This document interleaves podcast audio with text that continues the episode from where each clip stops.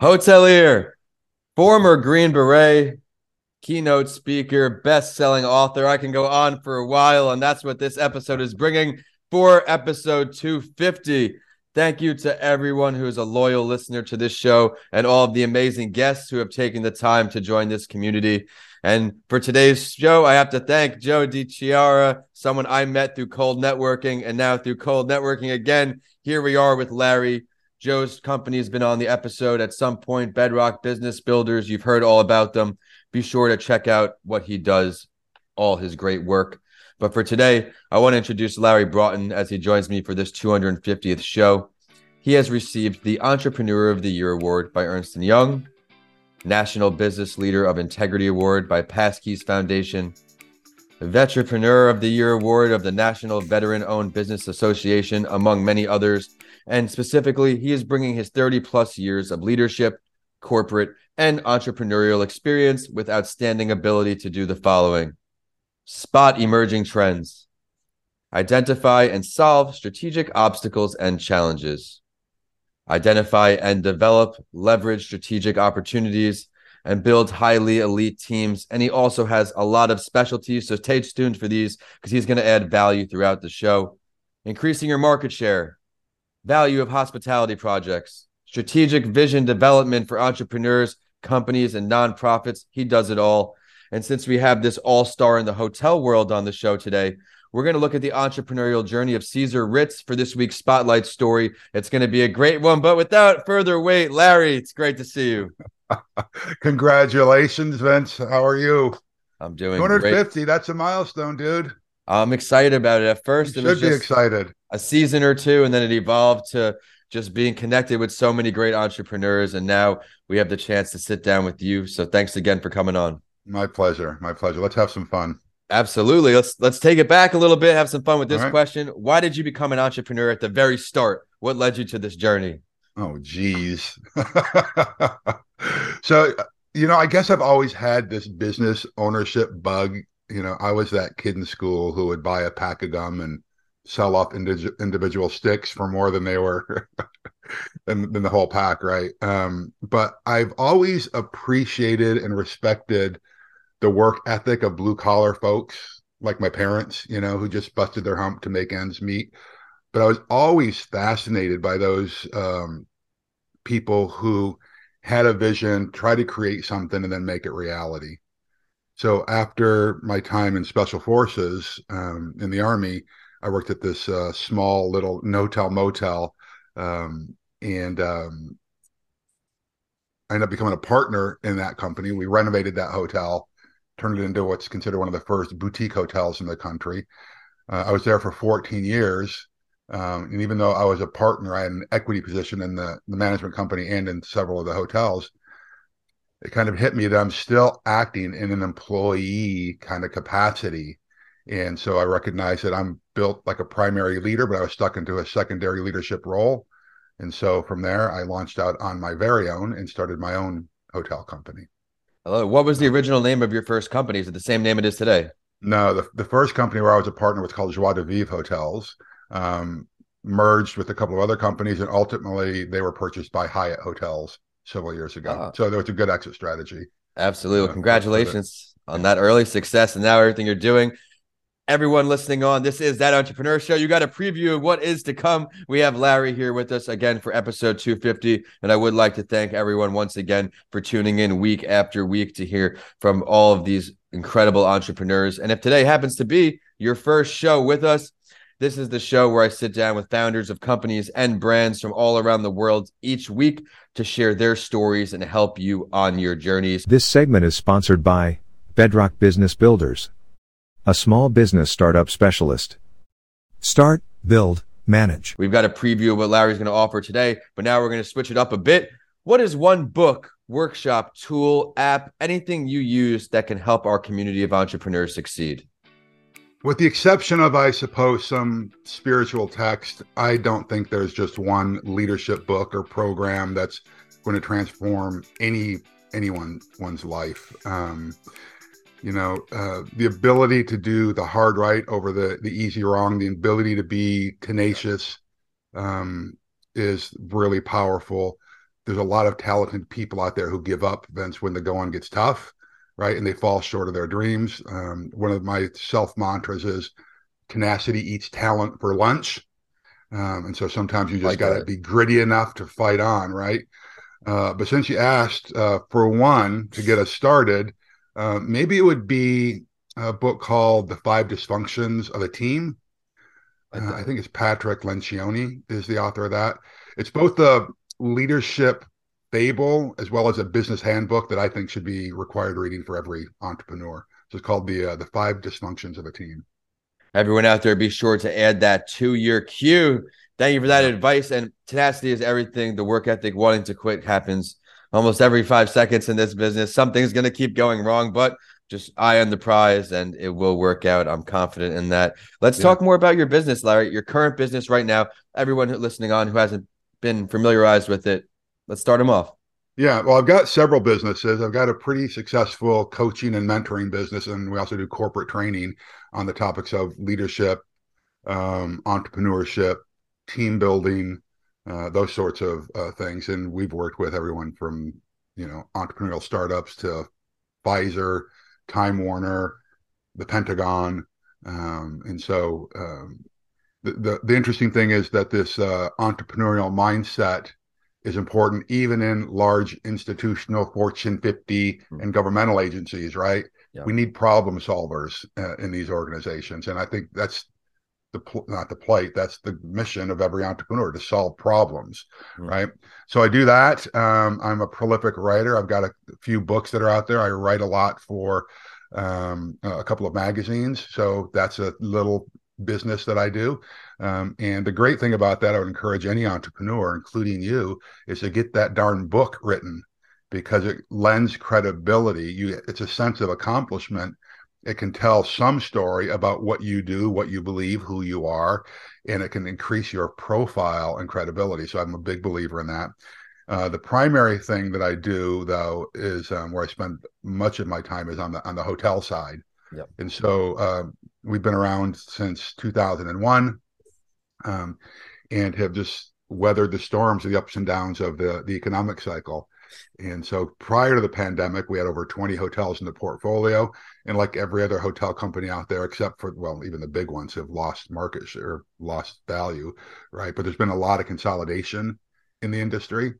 Uh, but we have uh, weathered the storm, lost a lot of assets. However, um, we're down to four hotels that are in the portfolio, but uh, we're currently developing um, some uh, acquisition vehicles to go on a big uh, buying spree, shall we say? All right. um, in the next uh, probably uh, 24 months. So we're pretty excited, pretty excited about that.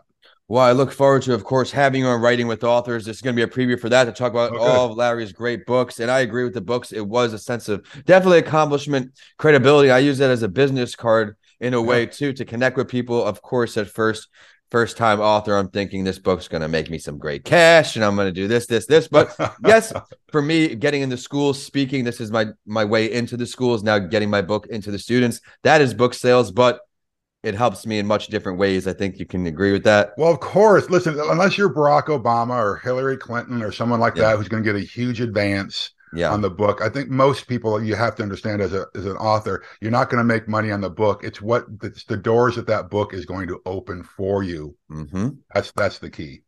I love the way you put that, and I couldn't agree with you more. It's I always excited. I find a sense of ease when I'm writing, and writing does a lot for me as just a person. But today we're talking about entrepreneurship, and I Let's can, stick. and I can go on many different angles that you, Larry, all that you've accomplished with all these different businesses. But as far as general entrepreneurship, something we can help everyone out here, not just those in hotels or coaching. What are the more challenging parts of being on your own, running your own show? Oh gosh. Well, right now let- they change, right? Depending on what's going on in the in the economic and political cycle, right? The two things that I think I'm finding most challenging is number one, the recruitment and development of powerful teams. Okay. Um, something has happened with work ethic. Something has happened with people's willingness to even show up for interviews, um, let alone showing up for um, they they're given the job, offered the job, and then showing up. Story after story. If you're a business owner, you've probably heard these things or seen this thing happen. You get somebody, you, you do this big recruitment, you finally hire somebody, they show up, you do a little bit of training, they go to do a restroom break, and they never come back. We hear it over and over again. Um, I'm not seeing that side of it so much, but I do hear it um, that th- there's a lot of people who just don't understand the value of hard work. So that's one thing. Um, I but by the way, I think there's value in all work. I, I don't care whether you're a gar- you know you're cleaning sewers or there's value there, and I think you learn a lot of lessons from that. And for some reason, there is a certain segment of our population who hasn't quite captured that yet. Um, so there's that. And the other challenge is just frankly dealing with what I believe is government overreach and the disdain that many of our politicians have for business owners, setting the business owners up as the bad guys in society when the truth is it's the business owners that are creating jobs. It's not the government that's creating jobs, it's the business owners that are creating jobs, which fuels the economy, right? And um, and I don't know where these politicians and government officials have have gone astray, but the truth is that it's entrepreneurship, it's capitalism that's lifted more people out of poverty in the last 40 years than any other governmental program. So um, so it's the recruiting and development of uh, team members, and then dealing with what I think is sinful gov- government overreach into the business arena. It's interesting you bring up the government part. I was just speaking with some family about how a lot of things in government just haven't evolved over 100 years, even financial institutions. Now that reports, people are speaking, oh, there are better ways to invest your money in the bank, or the bank has basically been legally using your money to pay someone else or legally using your money to lend. But if you do it, you're a criminal. Exactly. Yes, and I like the air quotes around legally. Yeah, you're right. It, it's, you're right. it's disgusting.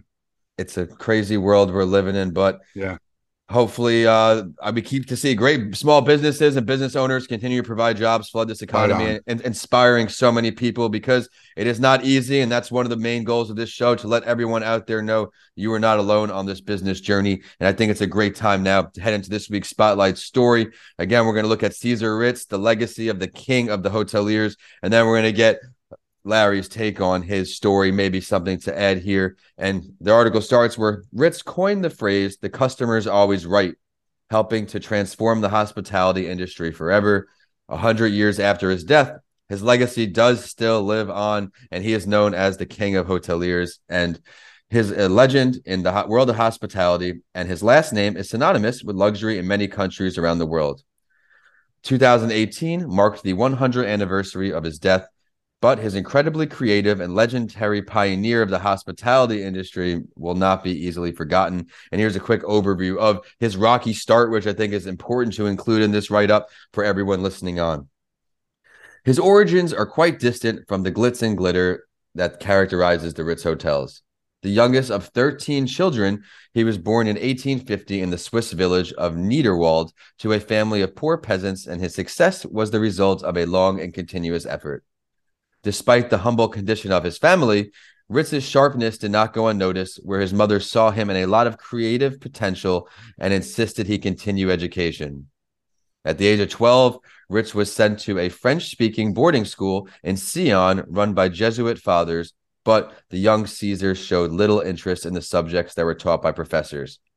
At 15, his father decided to move him to Brig to apprentice as a sommelier at a hotel. Unfortunately, Caesar didn't seem to be much appreciated by his superiors and was dismissed by the patron of the hotel who declared this. Then he went over to Paris, conquered Europe, where Ritz moved a lot in these years in Europe, I learned, manages some of the most prestigious hotels in Europe. And during the World Exhibition in 1873 in Vienna, he rubbed elbows with one of the most prominent political figures of the time, such as the Prince of Wales. In 1874, he traveled to the stunning Rigi Kulm Hotel in Lake Lucerne. I could be pronouncing these wrong. Lucerne. Lucerne, where he he amazed his guests with his avant-garde and extravagant ideas, like making brass plants pots for radiators when the heating stopped working, or saving the Grand National Hotel from bankruptcy by motivating the staff with an innovative performance and reward system. Now you're thinking this is all the way back then. These things are still true. Right. And before we sign off here, we're going to touch on one more area We're from titled From Manager to Owner to Savior. In the 1880s, Caesar Ritz's life further changed and evolved. he met Marie Lois Beck, the daughter of a hotelier who became his loving wife and the mother of two sons. He also bought two businesses the Restaurant de la Conservation in Baden Baden, Germany, and the Hotel de Provence in France. Thanks to this experience, intuition, and creativity, he quickly attracted important guests such as the German Kaiser and the Italian Prime Minister. And with them came great success and international recognition to the point where he was called to hotels of the highest caliber, such as the Savoy in London, where he where the structure was undergoing a difficult time and was facing bankruptcy. Needless to say, he did bring back the hotel to its former glory. Larry, what's some takeaways from this article? Some insight. All right, so th- this story, um, most hoteliers know this this story, right? It's it's so freaking inspiring, and the legacy that this guy built beyond his own life is I think what a lot of us aspire to, right? Like what's what can I leave behind? Yeah. You know, what impact am I going to have uh, on on the world? I think the key takeaway for me, because I just resonate with it, is that he didn't let his humble beginnings prevent him from, you know, reaching for the stars. Um, what's not in that story is a lot of the failures that he had along the way. You touched on a little bit about how he was kind of ostracized, and people like, "Who are you? You're a country bumpkin." That that that that kind of kind of kind of thing, right? But he didn't let that keep him in his little village. He dreamt big, and he moved, and he was willing to do the hard right to to achieve his dreams. Um, so I think that lesson can be applied to uh, to anyone you know you don't even have to be an entrepreneur to think okay do the hard right over the easy wrong right? Um, but to think about building a legacy that's that's powerful stuff. That's the stuff i think about every single day right? And he was transformational for the hospitality industry for, for sure. Now in the old days when there was a level of civility in our in societies the thing the the concept of the customer is always right was an easy thing to get, you know. But now, because of this, and I've on plenty of entrepreneur forums who don't like that all Caesar said that because now every customer believes that they're right no matter what happens and they abuse it. Yes. and so what we have to do in our organization and in some of the organizations that I go help train is to help the team members who are customer facing be able to you know dodge the slings and arrows that customers and clients are throwing their way nowadays just so they, they can kind of get over and get a discount on their bill and all that kind of stuff and, and so. to be honest before i had re- read this write-up i didn't know that he was responsible for that term that slogan because yes. and it is you know, very much abused. I mean, I can see abuse as when I was working in hospitality in the restaurants. So pretty much every facet where they'll try to get one over on you. But Larry, th- I'm glad the story resonated with you. That is my yeah. goal here. And I will flash back the audience for all of the new listeners. When I first started this show, it was really me picking famous entrepreneurial journeys, not having much thought into if it will resonate until I started having some shows where, well, you know what, Vin, this story doesn't mean that much to me, and you know, it's a learn, it's a learning, it's a learning lesson because yeah, yeah, they couldn't provide the value to my audience I intended for. But speaking of le- le- lessons learned, Larry, what's one of your lessons learned throughout your career in entrepreneurship that you can help our audience out with from learning? Well, we kind of touched on it a little bit, and that is um, it's a simple concept, but it's not easy. Um, but that the entrepreneurial journey is hard work. Entrepreneurship can grind you down. You've got to be tenacious. Um, and like any difficult task, um, it's best to have someone helping you. If you got to go chop a cord of wood, boy, if you could have a little partner there with you, or you could have a coach saying, "Hey, yeah. swing the axe this way." Make sure you sharpen it before you go out there. Um, then um, so having a team being tenacious build inspired teams of warriors who are going to help you achieve your goals. Um, and and along with that is to just remember that if it's worth having vincent it's worth fighting for right? And in spite of the struggle in spite of the heartache entrepreneurship could be one of the most exciting and rewarding things that you ever do. Mm. and when it's done right it'll bring freedom uh, to your life, um, you know, legacy that most non-entrepreneurs will ever understand.